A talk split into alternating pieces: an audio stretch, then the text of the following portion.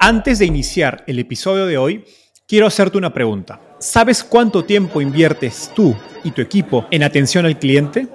En el mundo de las startups, donde cada segundo cuenta y cada cliente es importante, Zendesk se convierte en tu aliado perfecto. Es como tener un equipo de superhéroes de atención al cliente a tu disposición. Zendesk es una plataforma omnicanal que integrará todos tus canales de comunicación como WhatsApp, email y redes sociales en un solo lugar. Gestiona tickets, ofrece una gran experiencia, aumenta tus ventas, pero sobre todo, construye relaciones cercanas con tus clientes gracias a Zendesk. Como beneficio exclusivo por ser parte de la comunidad Startupeable, podrás probar el C R M de Zendesk completamente gratis por seis meses. Y si decides continuar, tendrás quince por ciento de descuento en tu primer año de contrato. Lo mejor de todo es que Zendesk escala de acuerdo a tus necesidades. Desde la oficina prestada donde empezaste hasta la compañía global que quieres construir. Compañías globales como Slack, Shopify y Airbnb confían en Zendesk para su atención al cliente. Ahorra tiempo, dinero y mantén felices a tus clientes. Encuentra el link con la prueba gratuita en la descripción de este episodio. Duolingo es una de las compañías más icónicas de tecnología educativa o EdTech en el mundo. Hoy, cientos de millones de personas en el mundo aprenden idiomas de manera gratuita gracias a su aplicación. Los que pocos saben es que Duolingo alcanzó cientos de millones de usuarios casi sin presupuesto de marketing. Y una de las responsables de esa hazaña fue Gina Gotthilf, nuestra invitada de hoy. Gina fue vicepresidente de Marketing y Growth en Duolingo entre dos mil trece y dos mil dieciocho y ayudó a la compañía a escalar de tres a doscientos millones de usuarios. Hoy, Gina es cofundadora y C O O de Latitud, una comunidad que está construyendo tecnología para resolver los retos que enfrentan las startups en Latinoamérica. A la fecha, Latitud ha levantado más de once millones de dólares de fondos de Venture Capital como Andreessen Horowitz y N F X. Gina nos contó cuáles fueron sus iniciativas de growth y los aprendizajes más importantes que se llevó de su experiencia en Duolingo. También conversamos sobre cuándo empezar a invertir en marketing y cómo medir la eficiencia y priorizar los esfuerzos de marketing. Un gran episodio para quienes están empezando a pensar e invertir en el crecimiento de su producto. Hola. Mi nombre es Enzo Cavalié y soy un convencido de que el emprendimiento en tecnología es una oportunidad histórica para resolver los problemas más urgentes de Latinoamérica. En este podcast conversamos con emprendedores e inversionistas de las startups más impactantes de nuestra región para descubrir cómo se idearon, escalaron y levantaron venture capital para solucionar problemas tan grandes como la educación, las finanzas y la salud. Recuerda visitar doble u doble u doble u punto startupeable punto com, donde encontrarás todo un ecosistema de recursos para tu camino startup. Hola Gina, bienvenida al podcast Startupeable. ¿Cómo estás? Muy bien, gracias. Gracias por la invitación. Es un honor estar aquí contigo, Enzo. Buenísimo. Gina, yo ya conozco un poco de tu carrera, pero cuéntanos cómo llegaste al fascinante mundo de las startups. Sí, fue mucho por, por acaso. Yo estudié filosofía y neurociencia y no sabía qué quería hacer, pero creía que quería trabajar con películas. Y entonces me fui a los Estados Unidos, pero los únicos empleos que, que conseguí fueron de marketing. Yo no, no quería trabajar en marketing. Yo trabajaba con lujo y como moda y, y belleza y cosas así. Son cosas que no me gustan, pero yo quería vivir en Nueva York, entonces yo, yo los acepté. Y después... Um, Yo, yo digo que, yo, yo confieso que mi carrera no, no fue muy bien en los primeros años y cuando tenía como veinticinco años yo creía que no, nada, nada eh, funcionaría para mí y desistí y volví a Brasil y, de, y decidí que quería viajar el mundo y trabajaría en haciendas para, para pagar eh, por, por mis costos de vida. Y entonces fue cuando Tumblr me contactó por la primera vez y me pidió ayuda para lanzar y crecer a Tumblr en Brasil. Y esto es porque yo había, había habla, um, hablado con ellos cuando trabajaba en una campaña de marketing eh, en, los, en los Estados Unidos y ellos se recordaban de mí, que era brasileña. Entonces tuve mucha suerte, pero también yeah, yo creo que el networking me ayudó mucho en mi vida a, a, hasta, hasta hoy. Y ellos me pidieron que, que les ayudase con esto y pasé a ser eh, jefe de crecimiento de Tumblr en Latinoamérica. Y esto cambió todo para mí porque com- empecé a trabajar con startups, tecnología y entender que eh, hay un mundo muy interesante. Yo, yo ya me interesaba esto desde que, desde que era muy pequeña. eh, de como la tecnología que existía cuando yo era pequeña, porque hace muchos años, pero no, no eh, me imaginaba trabajando con esto. Y entonces yo empecé una empresa en Brasil para ayudar a startups a, a lanzar y crecer en Brasil, Chile, Argentina, México, y, y Duolingo fue uno de, de mis primeros clientes. Y yo, a mí me encantaba la misión de traer eh, educación de idiomas para el mundo de modo, grat- de modo gratis. Eh, yo creo que eso pod- podría, podría realmente cambiar el mundo, y estaban solamente empezando, no tenían un, un aplicativo uh, Android. Y, y empecé a trabajar con ellos, y después de eso me, me, me quedé por, por allá por cinco años, aprendí mucho. Eh, acerca de startups, tecnología, growth. Eh, trabajé con un equipo de ingeniería y de diseño, y ahora estamos aquí con Latitud. ¡Wow! En verdad, qué, qué gran inicio. Y te unes a Duolingo cuando levantan su serie A, y en algún momento te he escuchado decir que, que, que en ese instante Luis, eh, que es el fundador y C E O de Duolingo, te dice que no va a haber ningún presupuesto de marketing hasta que Duolingo tenga un lifetime value, que creo que estaba conectado al hecho que el producto inicialmente era totalmente gratuito. Cuéntanos algunos ejemplos de iniciativas exitosas de, de growth, de marketing que hicieron sin, digamos, sin ninguna inversión, sin ningún dólar. Sí, eh, yo, yo no tenía un dólar para trabajar con marketing, y eso fue muy difícil, me gustó mucho, pero ahora cuando me preguntan cosas de marketing es casi como no sé nada, porque no sé trabajar con dinero. Yo solamente sé trabajar sin tener un, eh, dinero para gastar en marketing. Eh, hicimos muchas cosas. En primer lugar, enfocamos mucho en P R.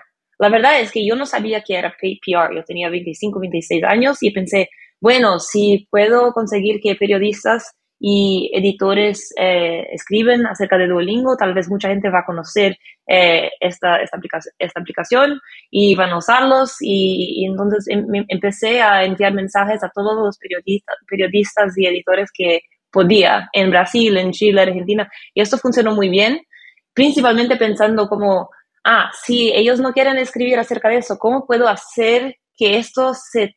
Um, Um, sea importante? Por, por, por ejemplo, vamos a hacer con que Luis dé una charla muy importante, con un nombre importante en, en una universidad muy conocida, por ejemplo, en Turquía. Ah, él va a dar una charla en Boğaziçi University, que es la universidad más importante ahí, y después puedo conseguir que él dé una charla, charla de algo acerca de tecnología, y después puedo escribir a los eh, periodistas y decir, Luis von Ahn es un hombre muy importante, va a dar una charla en, en la universidad más importante de tu país. Si quieres cinco minutos de tu tiempo, él no tiene, pero puedo ayudarte, algo así.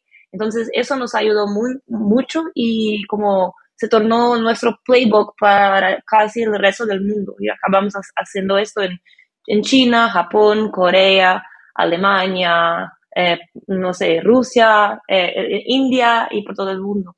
Después, Eh, también yo creo que la forma como Duolingo se comunica es para mí una estrategia de growth, porque podíamos siempre decir, so, somos una aplicación para aprender idiomas, pero siempre hablábamos de nuestra misión.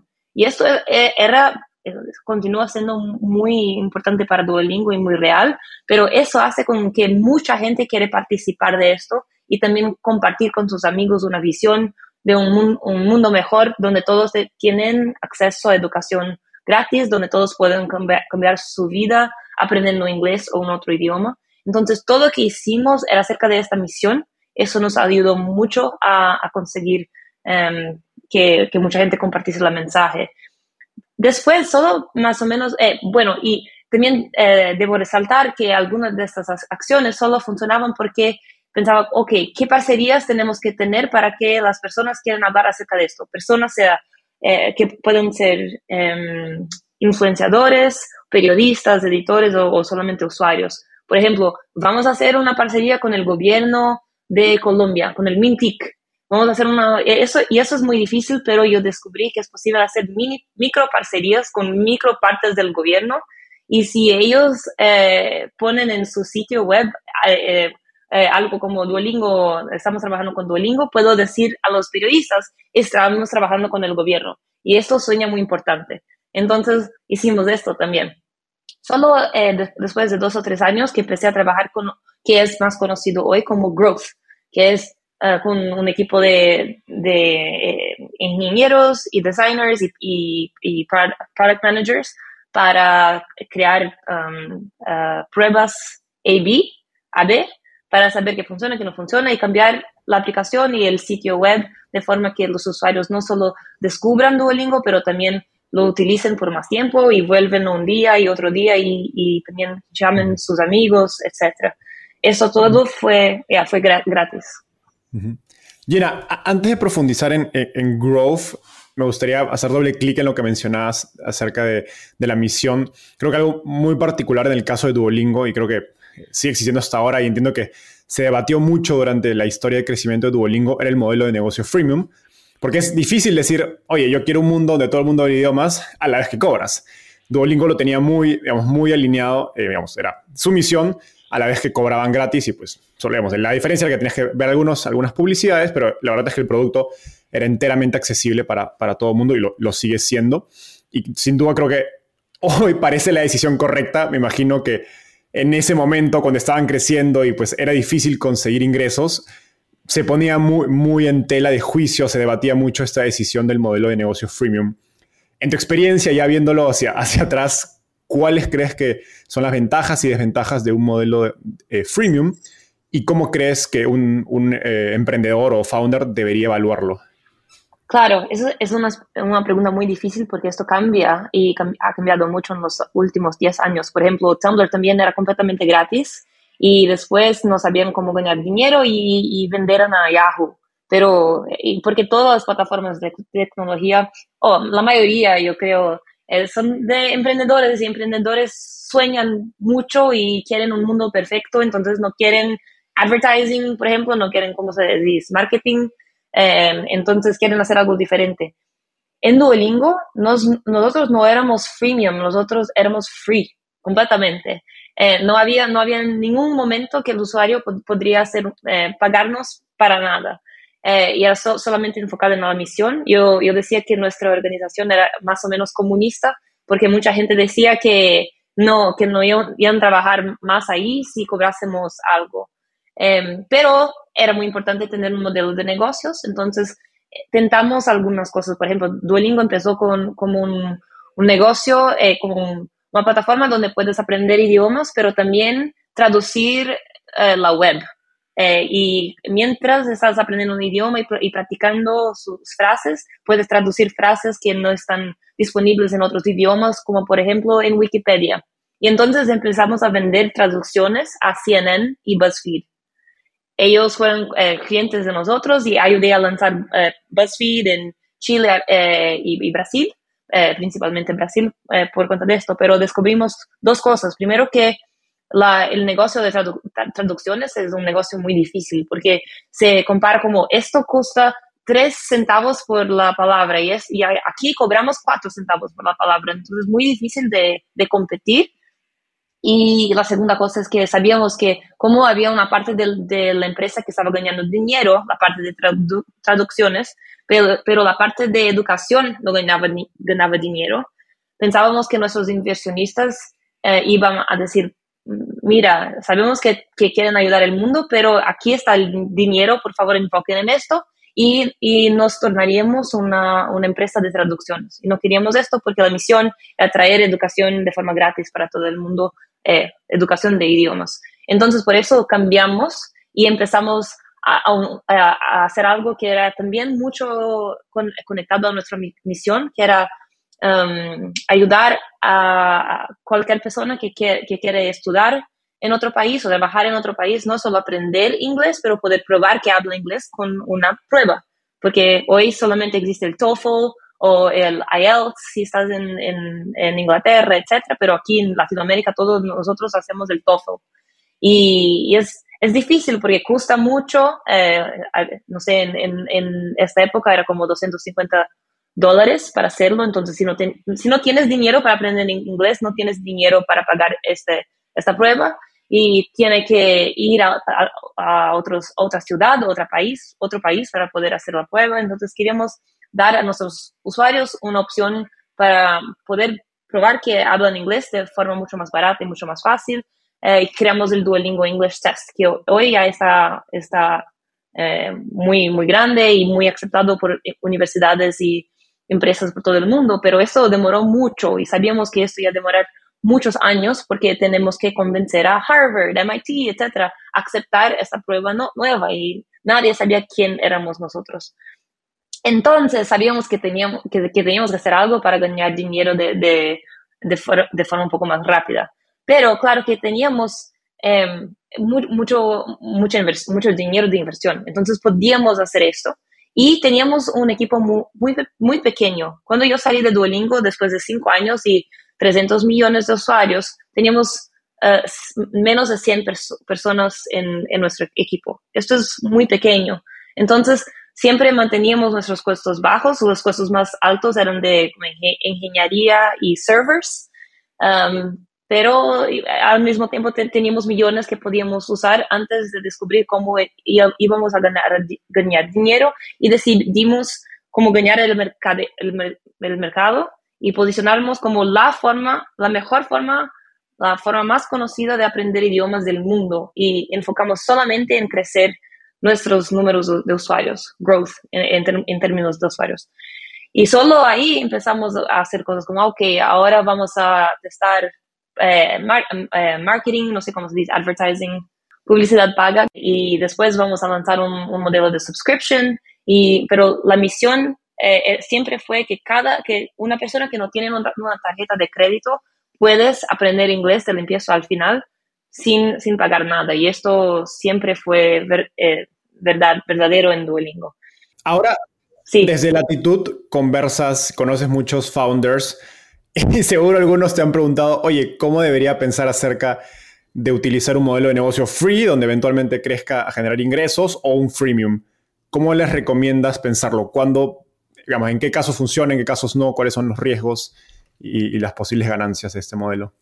Yo creo que es posible pensar en free como pensábamos en Duolingo cuando tienes una misión muy, gran, muy grande y puedes conseguir, yo creo, mucho, mucho P R gratis. Eh, porque puedes como ganar to, to, a, a toda una población eh, y, y convencer a todos que deben usar su servicio. Una vez que tienen este, este papel y también tienen network effects, por ejemplo, si es un, una plataforma social donde necesitas que haya mucha gente que, que se hable con, con otros, eso es muy importante porque después, eh, después esto, esto se torna un poco más fácil para eh, test, M- mismo solamente para t- test, cosas porque tienen millones de usuarios o, o miles de usuarios y puede t- test eh, opciones diferentes de ganar dinero y, y de monetización y eso solo es posible cuando tienen muchos us- usuarios y puede hacer test A B de, de forma um, statistically significant o con significancia estadística. Entonces, pero también es muy difícil porque es muy difícil convencer a alguien a pagar por algo que nunca haya pago.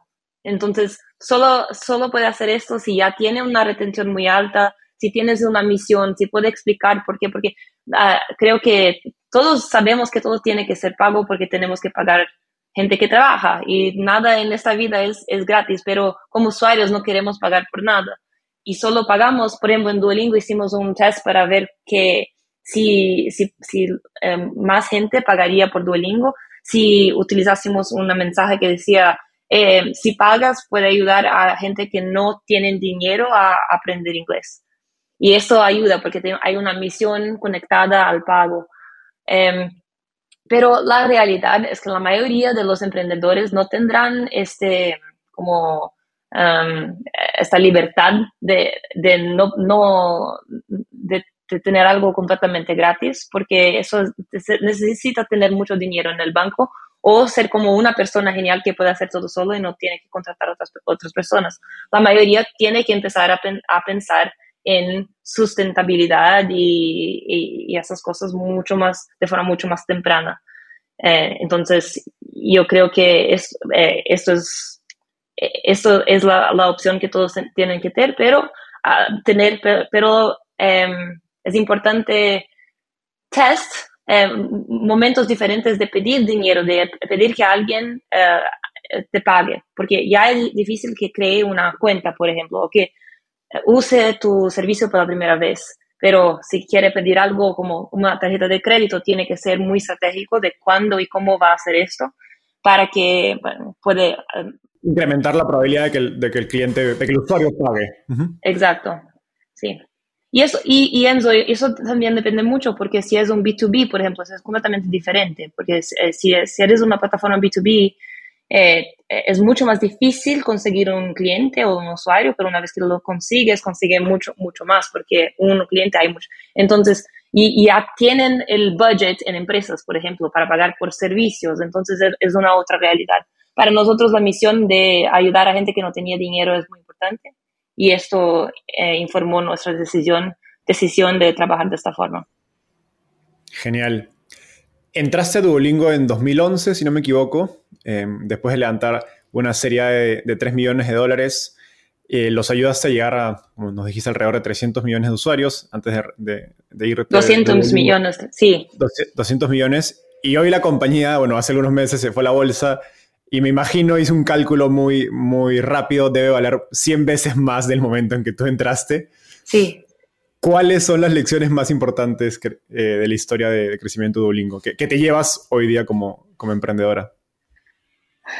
Um, para mí, eh, yo creo, yo realmente creo que Duolingo solo, mucha gente me dice, ¿por qué Duolingo? Bueno, por ejemplo, yo, yo voy a decir de, de, de Freddy, somos amigos, Freddy de Platzi, y me, y me dije, ¿por qué Duolingo ha crecido tanto? Hay tantas opciones para aprender idiomas. Yo realmente creo que esta, esta misión de ayudar al mundo, que era muy pura um, en la empresa y que todo el equipo ejecutivo, nosotros íbamos a trabajar todos los días para esto. Y esto nos ayudó muchísimo porque todas las decisiones, todas las decisiones diarias que, que tú haces en un día son difíciles, pero si tiene como vamos a maximizar el dinero, vamos a maximizar usuarios, etcétera, solamente vas a hacer un tipo de decisión. Pero si tienen una misión, no podemos cambiar esa misión. Estamos haciendo esto porque hay algo mayor que nosotros que, estamos, eh, que queremos cambiar en el mundo. Esto influye a todas las pequeñas decisiones que hace. Yo creo que esto es número uno. Si no crees realmente en lo que está haciendo y, que, y, y, y tiene como un bigger purpose, un, un propósito más grande. Un propósito más, más grande, esto eh, es más difícil de, de ser tan, tan grande cuanto Duolingo. Primero lugar. Segundo lugar, A B test for life. Eh, todo lo que hacíamos en Duolingo, todo, todo, nos preguntaban, ¿esto es un A B test o no? No podíamos lanzar nada que no era un A B test. Y esto es muy diferente de cómo la mayoría de los, las empresas funcionan, porque mucha gente dice, no, pero eso no es un A B test porque sabemos que esto va a funcionar. Por ejemplo, esto vamos a lanzar, pero eso no sabemos, eso es un A B test. Pero descubrí tantas veces que hay cosas que tienen certeza que va a funcionar y no funciona. Y si no está siempre colectando datos y, y lleva esto mucho en serio, eh, si tus datos son correctos, si hay alguien realmente matemático en tu equipo que entiende de números y todo es un test, esto cuando ya tienes usuarios para poder hacer pruebas, porque teníamos, eh, teníamos esto, porque Luis von Ahn ya era importante antes de empezar Duolingo y cuando uh, dio una charla TED, eh, antes mismo que lanzásemos Duolingo, como mu- mucha gente se inscribió para empezar a usar antes de lanzar. Entonces teníamos esto. Pero eh, lo, lo que aprendí es que todo tiene que ter, tener datos y tiene que ser muy científico eh, en, en, en la forma de cómo, cómo uh, las, decisión, las decisiones son hechas en, en su empresa. Porque hay siempre opiniones diferentes y hay siempre diferentes cosas para, para hacer. Pero si puedes eh, mirar los datos y organizarse de forma que todo es, eh, está, esté siempre eh, priorizado, esto es la forma como día a día de hacer algo crecer. Eh, número dos.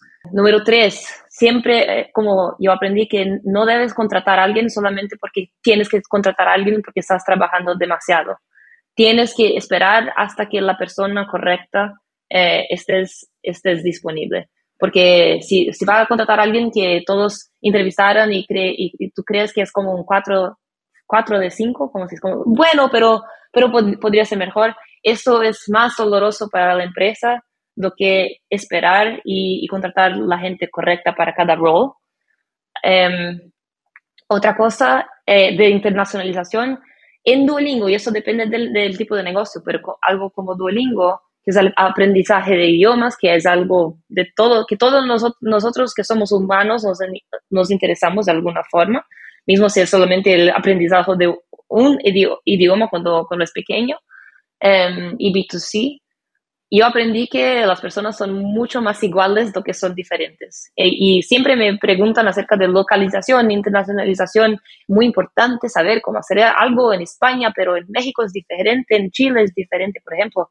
No, no, no. Todo, es, es, es mejor um, pensar que somos todos parecidos, porque el momento que empiezas a hacer cosas diferentes para mercados diferentes, una vez que quieres hacer otro A B test, por ejemplo, o lanzar otro feature, tienes... tienes que, que hacer mucho más pruebas y esto va a llevar mucho más tiempo y mucho más dinero para conseguir. Entonces, esto te caminar de forma mucho más despacio y el tiempo es muy importante para una startup.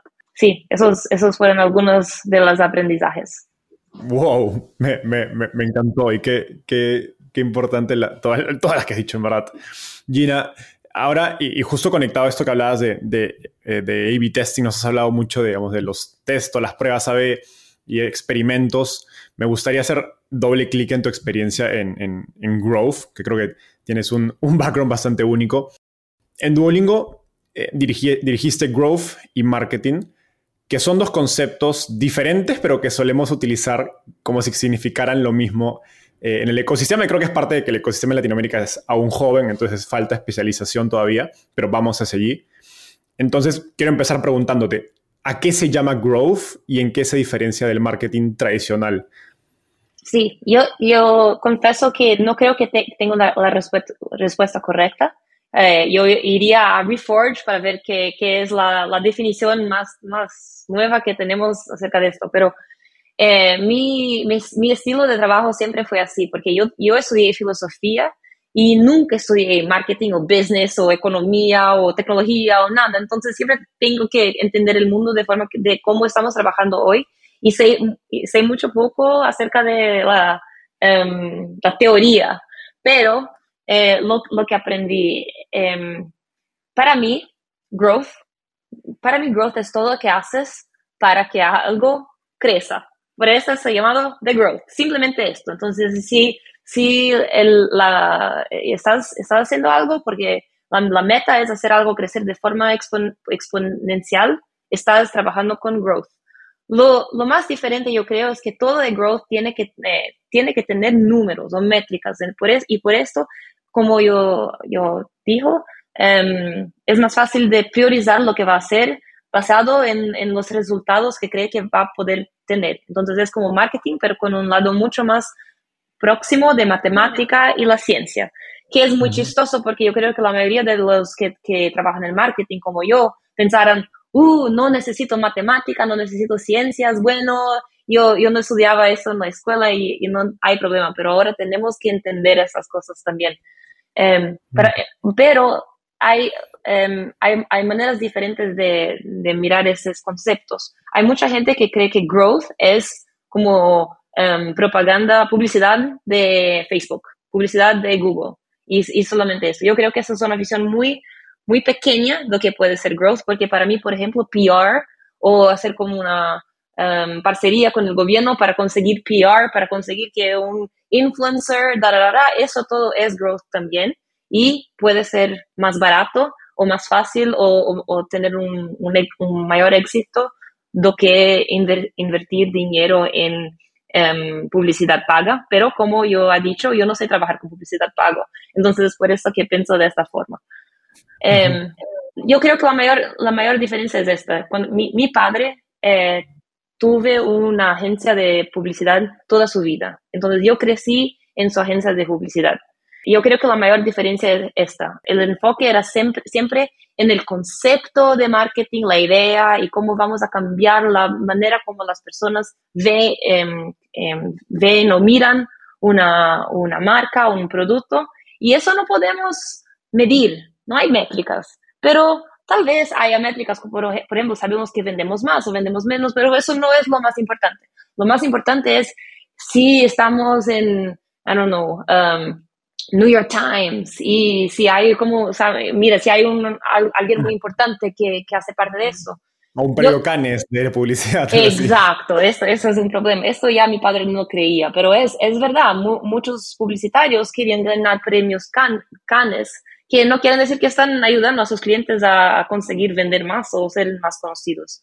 Yo creo que hoy no hay más espacio para esto porque cómo utilizamos la tecnología y la internet para todo es mucho más fácil, no solo eso, pero es posible eh, saber cuántas personas hayan Um, leído algo o mirado algo y, clicas, y clicado y comprado y, y participado, etcétera. Eso podemos track eh, de forma mucho más concreta y eso cambió todo en cómo eh, pensamos acerca de eso.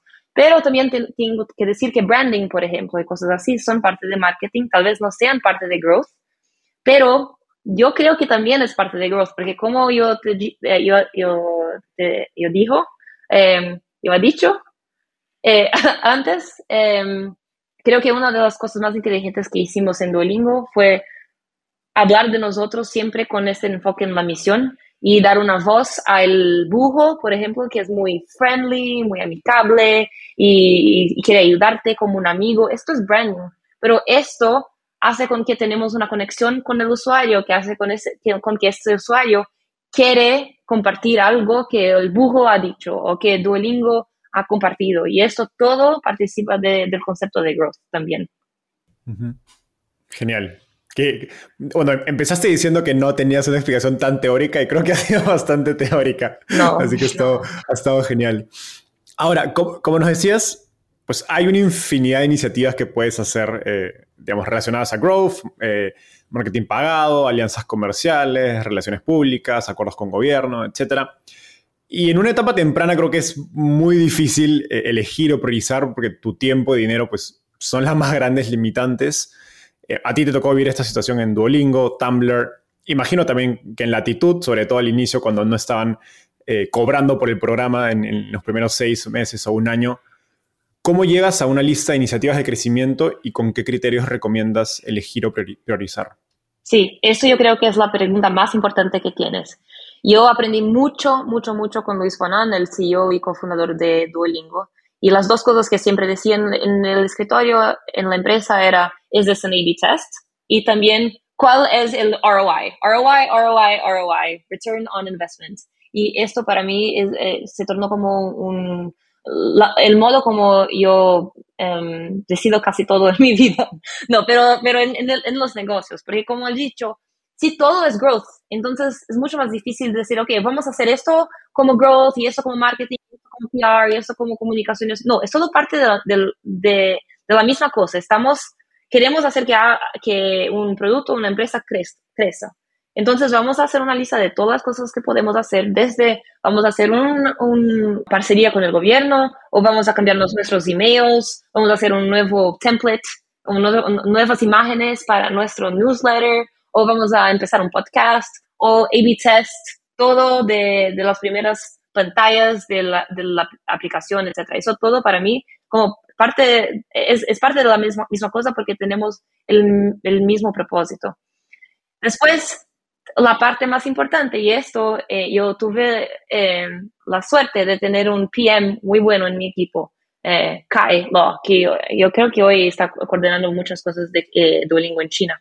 Pero eh, es casi algo matemático, pensar, ok, ¿cuál es el R O I de cada una de estas iniciativas? Entonces, return quiere decir, si queremos más usuarios, que para Duolingo lo más importante eran más usuarios, daily active users, usuarios que, que estaban en, en el aplicativo eh, a cada día. Eso es, era la métrica, la métrica más importante para nosotros. Pero puede ser como revenue, puede ser dinero, puede ser lo que quieres, tu métrica. Ok, return es cómo que esta acción va a impactar esta métrica.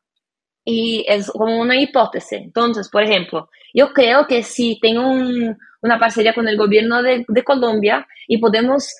hacer con que todas las escuelas públicas de Colombia utilicen Duolingo, bueno, entonces la, la población de, de estudiantes en Colombia está, es esta y que estudia idiomas es esta, de verdad creemos que vamos a conseguir no sé cuántos millones de usuarios. Bueno, ok, esto es el return, pero investment es el tiempo, porque como no usábamos dinero, tiempo era lo más importante.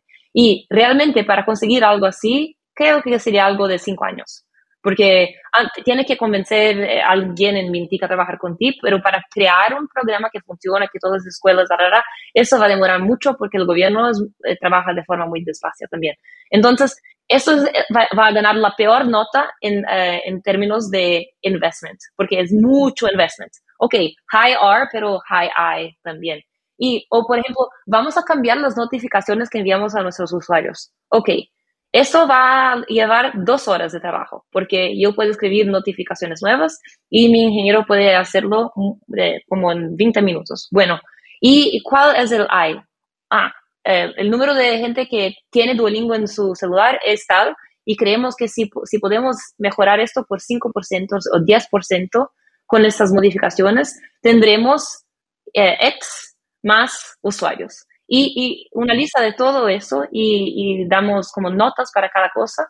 Y, y, y bueno, eh, y, y sabes qué tiene que trabajar, en qué orden.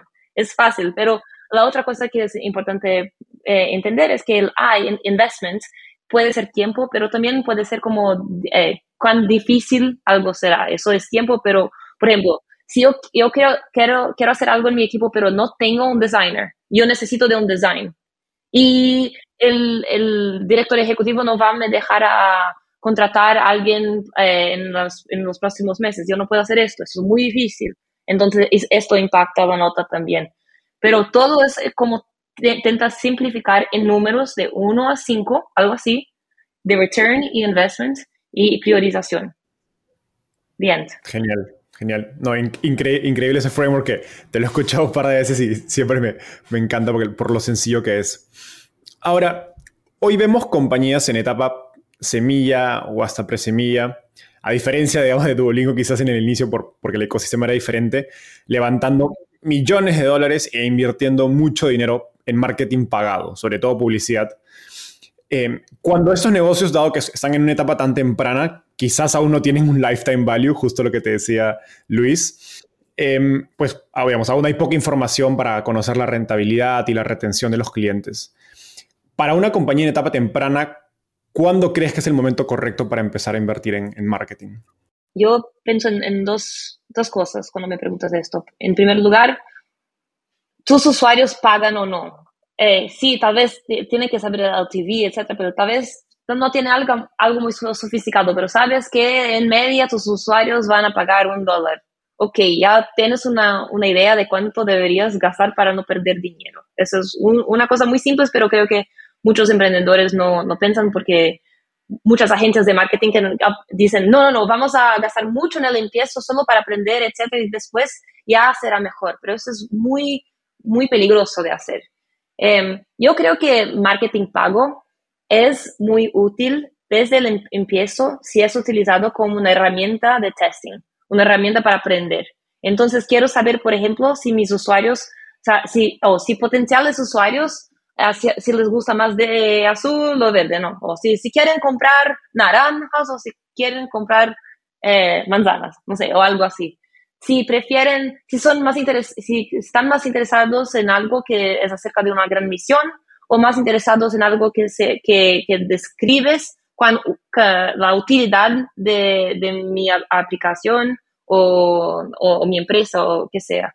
Eh, si tienes hipótesis, preguntas, ¿eh? ¿Los usuarios quieren esto o esto? Puedes preguntar a gente a la calle, puedes preguntar a tu madre, pero hay gente en la internet que tal vez puedes identificar eh, en términos de um, como características, si son jóvenes, son mujeres, etcétera. Esto está disponible para ti. Entonces, si tienes preguntas muy enfocadas, puedes utilizar un, una cantidad más o menos ok de dinero para aprender eh, estas respuestas que pueden ayudarte a hacer um, decisiones acerca de, de, um, de tu empresa. Pero para invertir más dinero en marketing, como ah, no queremos hacer, no, no es para aprender, es para crecer. Vamos a, a comprar muchos usuarios porque queremos tener millones de usuarios. Lo más importante es no hacer esto antes que sa- en primer lugar, tiene que tener product market fit. Y eso es muy difícil, es una, es una etapa muy difícil, saber que realmente has creado algo que, que la gente no solo Eh, te dije que, que quiero porque m- muchos amigos van a decir ah, esto es mu- sí, muy, muy chévere, queremos us- usar esto, pero que realmente hay interés y que mucha gente está utilizando y también que vuelve. Entonces, normalmente no está vendiendo algo que es algo que van a usar una vez, principalmente en tecnología. Entonces, tiene que trabajar un poco en este product market fit del punto de vista de la, lo que estás ofreciendo, pero también de la retención. Eso, tiene que enfocar en eso, porque si no, va a atraer un, un montón de gente para utilizar tu, tu, tu plataforma o, o tu producto y ya no vuelven más. Y después será mucho más difícil hacer que ellos te den una segunda oportunidad, ya los, los perdió.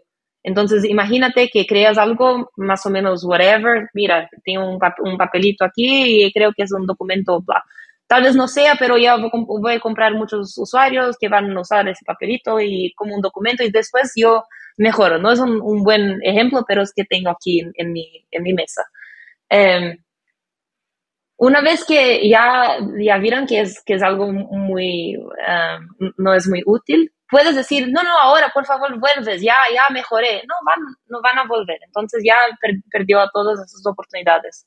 Entonces te, tiene que pensar acerca de eso y, y la verdad es que es mucho más difícil crecer sin invertir en marketing pago, pero es mucho más sostenible y te fuerza a pensar en Um, estrategias escalables y te, y te fuerza a enfocar en la usabilidad y utilidad de tu creación. Uh-huh. Genial, increíble, muy, muy de acuerdo con el último punto. Has hablado mucho acerca del rol de las métricas clave para medir el éxito de los experimentos de growth. Contabas que en Duolingo eran los, los daily active users o usuarios activos diarios. ¿Cómo elegir las métricas correctas y cada, cu- cada cuánto tiempo deberían consultarse? Yo no tengo una respuesta muy buena acerca de esto porque eh, escogimos Daily Active Users juntos, pero puedo decir lo siguiente. En primer lugar, lo, la, la métrica más pequeña posible, como del, del tiempo que pasa, más pequeñito posible, esto es lo mejor porque puedes saber cómo estás mejorando o no mejorando a cada día. Esto es muy útil porque para una startup el tiempo es la cosa más, más, um, más expensive, más cara. Es, es, sí, es la cosa más cara que tiene. Entonces, si puedes tomar decisiones y aprender todos los días, eso es lo mejor. Entonces, si tiene algo que puedes um, hacer con que los usuarios lo utilicen todos los días, Daily Active es, yo creo que es lo mejor, porque también puedes hacer pruebas A B y puedes aprender a cada día y tener nuevos resultados y probar otra vez. Mucha gente quiere hacer algo como monthly active, principalmente tu equipo, si no eres el fundador, porque el equipo siente que como algo, algo como daily active, tú, tú tienes mucha presión para, para ver resultados muy, muy rápido. Entonces, entonces vas a decir, no, no, no, vamos a esperar mejor cada mes. ¿Verdad? Y en algunos casos no hay cómo hacer un usuario voltar más que una vez por mes, porque en algunos casos no, esto no... Eh, It doesn't make any sense. No, no, no es todo que utilizamos todos los días. Pero eso es muy complicado porque entonces va a tener que esperar un mes toda vez que, que lanzas una prueba A B otra vez para conseguir res, resultados y tal vez tu prueba no, no tiene resultados. Entonces ahora perdiste un mes. Eh, y también un mes es complicado porque muchas cosas se pasan en el mundo. Por ejemplo, ahora hay una guerra. Entonces siempre puede explicar el uso de tu plataforma, bueno, ahora estamos en guerra, entonces tal vez la gente en partes del mundo no están utilizando esto. O, ah, ahora está, está, hace muy, muy frío, mucho frío aquí en, en bueno, no sé, México, Colombia. Entonces, por eso, entonces es más difícil hacer esto cuando tiene métricas de, po- de poco tiempo. Um, entonces, si puedes, escoges esto. Pero si no, tienes que pensar, ¿cuál es la mejor cosa para tu usuario? De verdad, para la misión de lo que está intentando hacer. ¿Cómo quiere, quiere solucionar un problema? Espero, si es un emprendedor, yo creo que está solucionando un problema. ¿Cuál es el problema y, y cuál es la mejor forma de mejorar, de resolver ese problema? Para un idioma, se pasa que aprender un idioma es muy difícil y tienes que hacerlo por mucho tiempo y no funciona estudiar diez horas el domingo y después diez horas el domingo. No funciona porque te olvidas. Entonces, si queremos que alguien aprenda inglés y no pueden pagar, entonces hacemos algo que es gratis. El segundo mayor problema de aprendizaje de idiomas es que es muy difícil y la mayoría de la gente como desiste. Entonces, ¿cómo hacer que no desistan? Uno, la gamificación, porque tiene que ser divertido. Y dos, tenemos que hacerlos voltar, voltar con frecuencia y no pensar y cómo estoy eh, tomando agua y ahora voy a hacer Duolingo, es parte de mi vida. Esto es la mejor forma de hacer con que no se olvidan de hacer su lección de inglés para que puedan aprender, que es algo que quieren hacer. Pero no es siempre que, por ejemplo, si tienes algo como un banco, no sé si es bueno para tu usuario hacer con que vuelves todos los días. Tal vez está haciendo con que tus usuarios creen um, anxiety, ansiedad. Tal vez, ok, si, si quieres ganar dinero y crees que eso va a te ayudar, bueno, pero eso no es lo no, que todo, no estoy recomendando. Tiene que pensar en el problema que estás solucionando, que es mejor para tu usuario, y también en esta parte más um, práctica de métricas. Yo creo que ahí tienes tu, tu métrica oficial. Genial. Me, me, me gusta mucho este, este punto de alinear la métrica a la, a la, a la visión del, digamos, a la misión de lo que quieres mejorar en el, en el usuario. Gina, has dicho que el tiempo es lo más caro de una startup y, digamos, y, y mucho de lo que te he entendido, digamos, en entrevista y escuchando otras entrevistas previas es que la mayor parte o buena parte del trabajo de growth es experimentación. Eh, de hecho, en una entrevista anterior contabas que al menos el cincuenta por ciento de los experimentos que ejecutaron en Duolingo no funcionaron. Sí. E incluso algunas funcionalidades completas las tuvieron que eliminar después de haberlas hecho. Uh-huh. ¿Cómo Suena que necesitas una cultura muy particular para esto? ¿Cómo creas una cultura de, de experimentación rápida y también de, de tanta tolerancia al, al fracaso, ¿no? Porque estás constantemente enfrentándote a experimentos que no funcionan. Sí, eso es muy difícil, es una, una pregunta buenísima, Enzo. Yo no, yo no sé. Eso, eh, bueno, en primer lugar, yo creo que es muy importante tener una cultura de, de ciencia, de matemática, de llevar esto muy en serio, porque muchos emprendedores, yo de, diría que la mayoría de emprendedores son como business students. Son gente que no son los matemáticos o los científicos de sus escuel- escuelas. Tienen ideas y entienden de negocios y quieren usar herramientas que existen para poder hacer este pedazo, pero no, no puedes hacer eso si, eh, sin tener alguien que realmente entiende de ingeniería y matemática en tu equipo o, o más gente y crear una cultura de esta forma.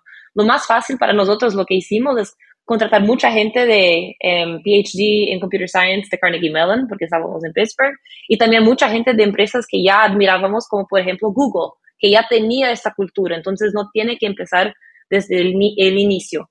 Después, um, eh, hay muchos pasos para hacer con que cada prueba I B sea, sea um, todos lo hacen de la misma, for- la misma forma, eh, que hay como un proceso similar para todos, entonces tenemos la idea, decidimos qué vamos a ejecutar, tenemos que escribir qué vamos a hacer, etcétera, y nuestras hipótesis, como en la clase de ciencia de, de, de la escuela. Y alguien tiene que decir, bueno, esto, esto es una buena idea, yo creo que puede funcionar. Y después ten, tienes que implement, implementarlas, re, recordarse de ver los resultados, porque esto ya mucha gente se olvida, porque empieza a hacer otras cosas, tiene que esp- esperar como dos semanas para tener resultados. Entonces, para nosotros siempre queríamos encontrar, el, eh, saber el resultado antes que Luis von Ahn lo encontrase, porque así, eh, eh, como eh, miraba eso todas las mañanas. Eh, entonces, eso es una parte importante. También una cultura de, de explicar para la empresa. Teníamos como todo el viernes un equipo explicaba algo que estaba trabajando y, y, y, y mostraba, eh, mostraba A B tests más interesantes que, que aprendieron, por ejemplo, incluyendo Eh, los, los que funcionaron y los que no funcionaron. Lo más importante, yo creo, es, es la cultura de aprendizaje. Si estás aprendiendo algo, esto es bueno, no tiene que ser como un resultado positivo. La peor situación para un A B test es cuando hace algo muy grande y costoso y no tiene resultados y no hace nada, porque no aprendió nada y tiene que empezar desde el inicio. Pero eh, yo creo que siempre que estás aprendiendo, esto, esto es muy bueno, y si estás diciendo eso para tu equipo, bueno, ok, esto, eh, perdimos usuarios porque hicimos eso. ¿Qué aprendemos? ¿Por, eh, ¿por qué perdimos usuarios? ¿Qué, qué, qué queríamos los usuarios que no o, ofrecemos? Ok, entonces, ¿cuál hipótesis tenemos acerca de la pro, del próximo A B test? En mi equipo yo era siempre la cheerleader, como se dice. Yo creo que esto es uno de mis val- mayores valores a una empresa. Yo, es como esa energía y de, de siempre estar como positivo, porque va a tener muchas cosas que son desa- eh, disappointing y no puedes, y no puedes pe- perder tu, uh, tu ánimo. En, sí, entonces si eres un, un gerente que dice, oh, muy, no, no, no conseguiste, espero que semana, la próxima semana tu test, tu, tu A B test sea, sea mejor, esto es terrible. Y también no puede como conseguir, yo creo que O K Rs no debían ser atrelados a um, si alguien consigue, por ejemplo, un, un más dinero o un, un título mejor, porque esos números, mucha cosa no, no hace parte de su control. Entonces, eh, tiene que pensar cómo estás um, rewarding. ¿Cómo recompensas? Re, ¿Cómo recompensas tu, la gente que trabaja, trabaja en tu empresa? Y si recompensas lo que crees que es el mejor comportamiento, por ejemplo, esta cultura de aprender, de, de riesgo, porque t- también lo más fácil es, ah, voy a hacer solo las cosas que yo sé que funcionan. Entonces, uh-huh. aquí voy a hacer eso, y, es, y las mudanzas son muy, muy pequeñitas, pero si quiere que alguien tente algo completamente loco, tiene que tener una cultura de que no va a sentirse terrible si eso no funcionó. Qué importante este último punto, y creo que es algo que suele pasar mucho en, en, en las startups a medida que se escalan. Ya para ir cerrando este, este punto, te he escuchado decir que, y creo que lo has dicho también en la, en la entrevista, que si la estrategia de crecimiento es orgánica, digamos, no, no debe requerir mucho capital, porque de lo contrario no sería growth. Eh, y hoy a través de, digamos, de Latitud, de sus fellowships, de todo lo que están haciendo, tienes exposición a cientos de startups en Latinoamérica. ¿Por qué crees que tan pocas startups en la región han tenido éxito escalando a través de crecimiento orgánico? ¿Qué, qué errores están cometiendo? ¿Qué, ¿En dónde crees que pueden mejorar?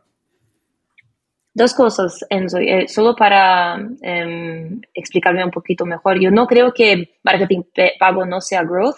Yo creo que es growth si um, li, lo prioriza como las otras oportunidades en términos de R O I. Entonces, si es la mejor forma de hacer algo crecer, eh, sí es growth también, pero no puede ser utilizado eh, en, en, de forma independiente. Y la pregunta es, ¿qué es que empresas en Latinoamérica pueden hacer para crecer de forma orgánica? ¿O qué no están haciendo? ¿Es esta pregunta? Sí. O sea, si, si ves, revisas la mayoría de historias de compañías que han crecido mucho, creo que la mayoría han tenido una dependencia alta de marketing pago y son pocas, creo que las que han dominado eh, estrategias eh, orgánicas. Sí, yo creo que es, es, es muy difícil crecer de forma orgánica porque tiene más riesgo.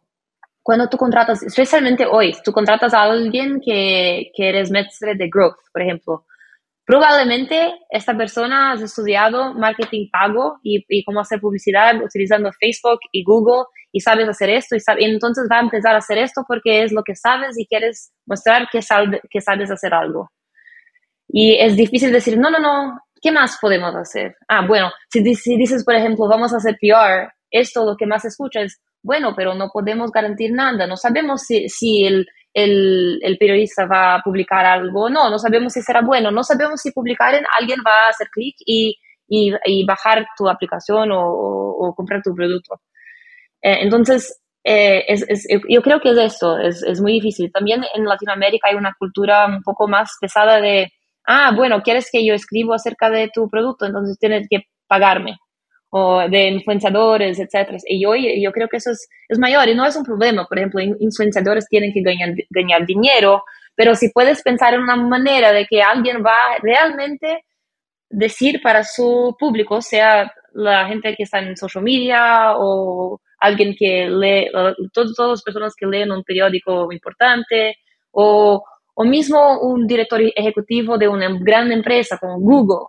Si puedes conseguir que alguien realmente crees que tu negocio, que tu aplicación es muy buena, importante y puedes ayudar a alguien a hacer algo. O sea, realmente crees que puede solucionar un problema y puedes conseguir un, un endorsement, como un, um, una sugerencia or, orgánica que no sea paga de esa persona.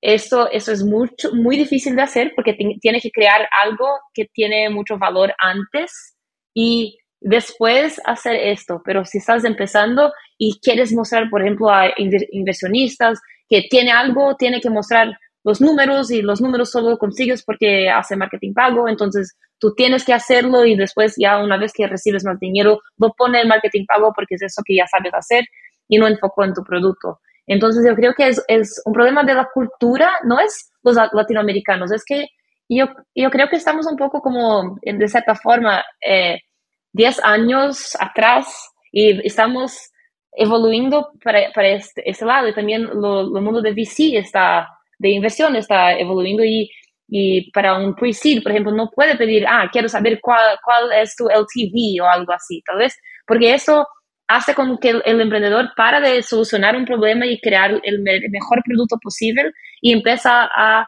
te eh, impresionar y, y conseguir números para te impresionar, porque si no, no consigues el dinero para poder crear el producto, y tú crees un, un problema muy grande que es imposible de, de resolver después.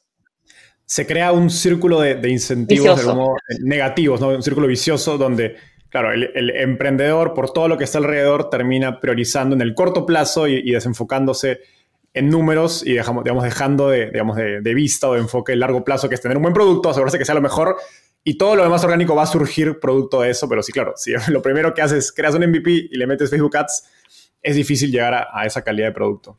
Entonces, una, una cosa más que pensé cuando estaba hablando es que en Latinoamérica creo que ten, vamos a tener un problema mucho mejor por, eh, en, en, en, este, eh, en estos términos que los Estados Unidos, porque tenemos una diferencia mucho mejor, mu- mucho mayor entre eh, los pobres y los ricos. Y puedes empezar, puedes ser emprendedor y empezar algo si tienes dinero, si tus padres tienen dinero, si tus amigos tienen dinero, friends and family funds, y puede como crear productos y enfocar en el producto antes de tener que mostrar números, etcétera.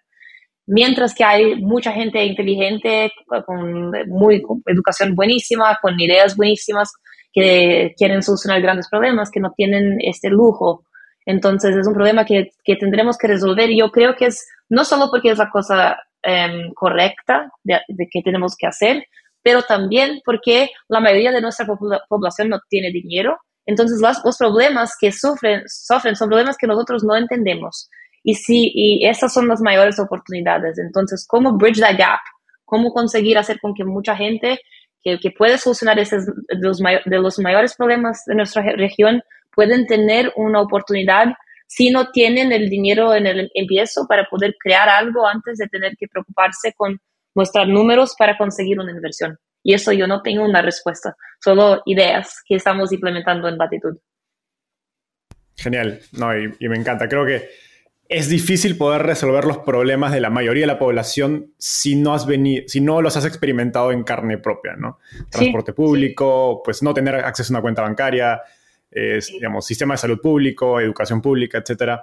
Eh, es, la verdad que es, por más que, digamos, todo lo que vemos es genial, estamos avanzando, pero es muy difícil eh, resol- resolver esos problemas si no le damos las herramientas a que la gente que los vivió efectivamente pueda, pues como dices, tomar ese riesgo de, de emprender, de, no sé, dejar de trabajar seis meses y ponerse a probar en un producto, etcétera. Que la verdad es que muy, un, muy, un pequeño porcentaje de la población puede tomarse esos, esas licencias, digamos, de, de, de poder arriesgarse a hacer eso.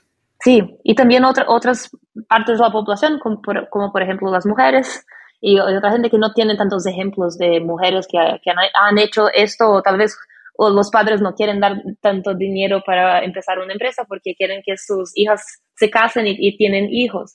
Eso es una realidad en, en Latinoamérica que está cambiando, pero, no, pero es una realidad hoy. Uh-huh. Genial. Gina, llegamos al, a la, al segmento final de la entrevista. Se llama Ronda de Tweets.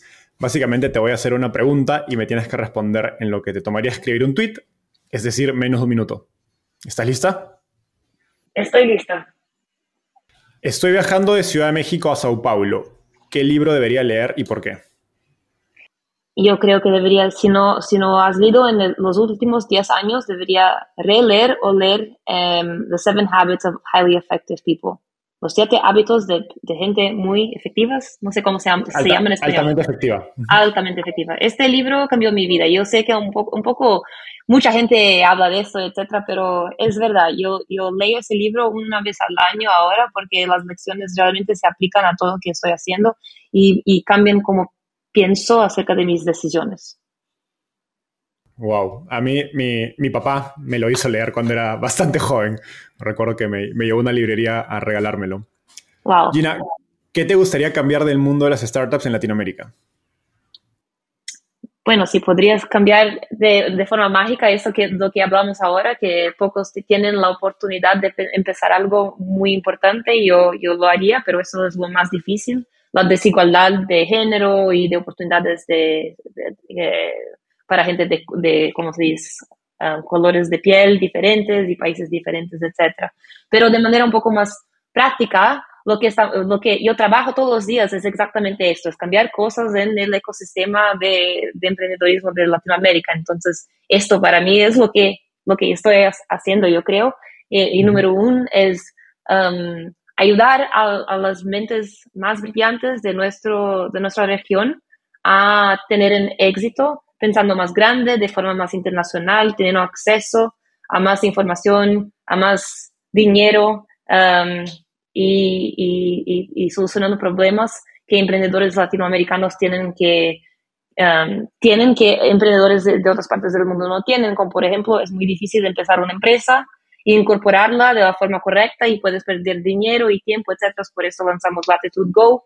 Entonces, todo es más difícil en Latinoamérica que en Silicon Valley, pero hay cosas que podemos cambiar en corto plazo y yo, yo creo que puede hacer una gran, una gran diferencia, y es esto que estamos haciendo hoy. Genial. ¿Quién es un inversionista o inversionista en Latinoamérica al que crees que debería entrevistar y por qué? Bueno, yo conozco muchas inversionistas mujeres, porque esto es mi, este es mi mundo y es un mundo pequeño todavía, y hay, hay mujeres muy inteligentes e interesantes que no, no, no tienen tantas oportunidades de dar entrevistas o, o charlas. Entonces, yo te daría una lista de esas, pero si tengo, tengo que pensar en una, sería eh, Mariana... Mariana Donángelo.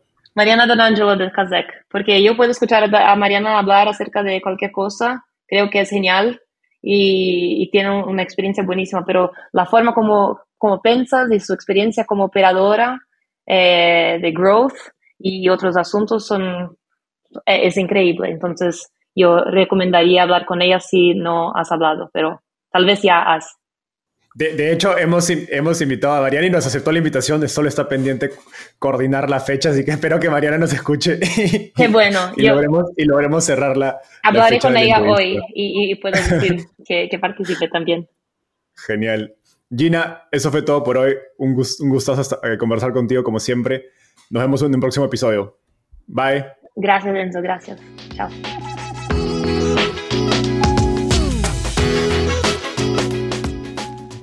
Antes de cerrar el episodio, quiero contarte que lanzamos el podcast Startupeable en dos mil veintiuno y en menos de un año ya somos casi diez mil personas que lo escuchamos cada mes.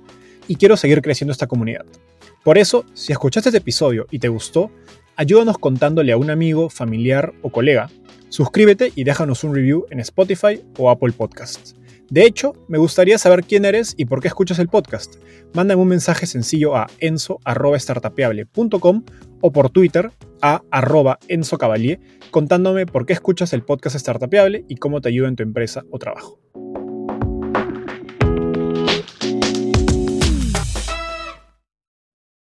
Este es un podcast producido por Explora.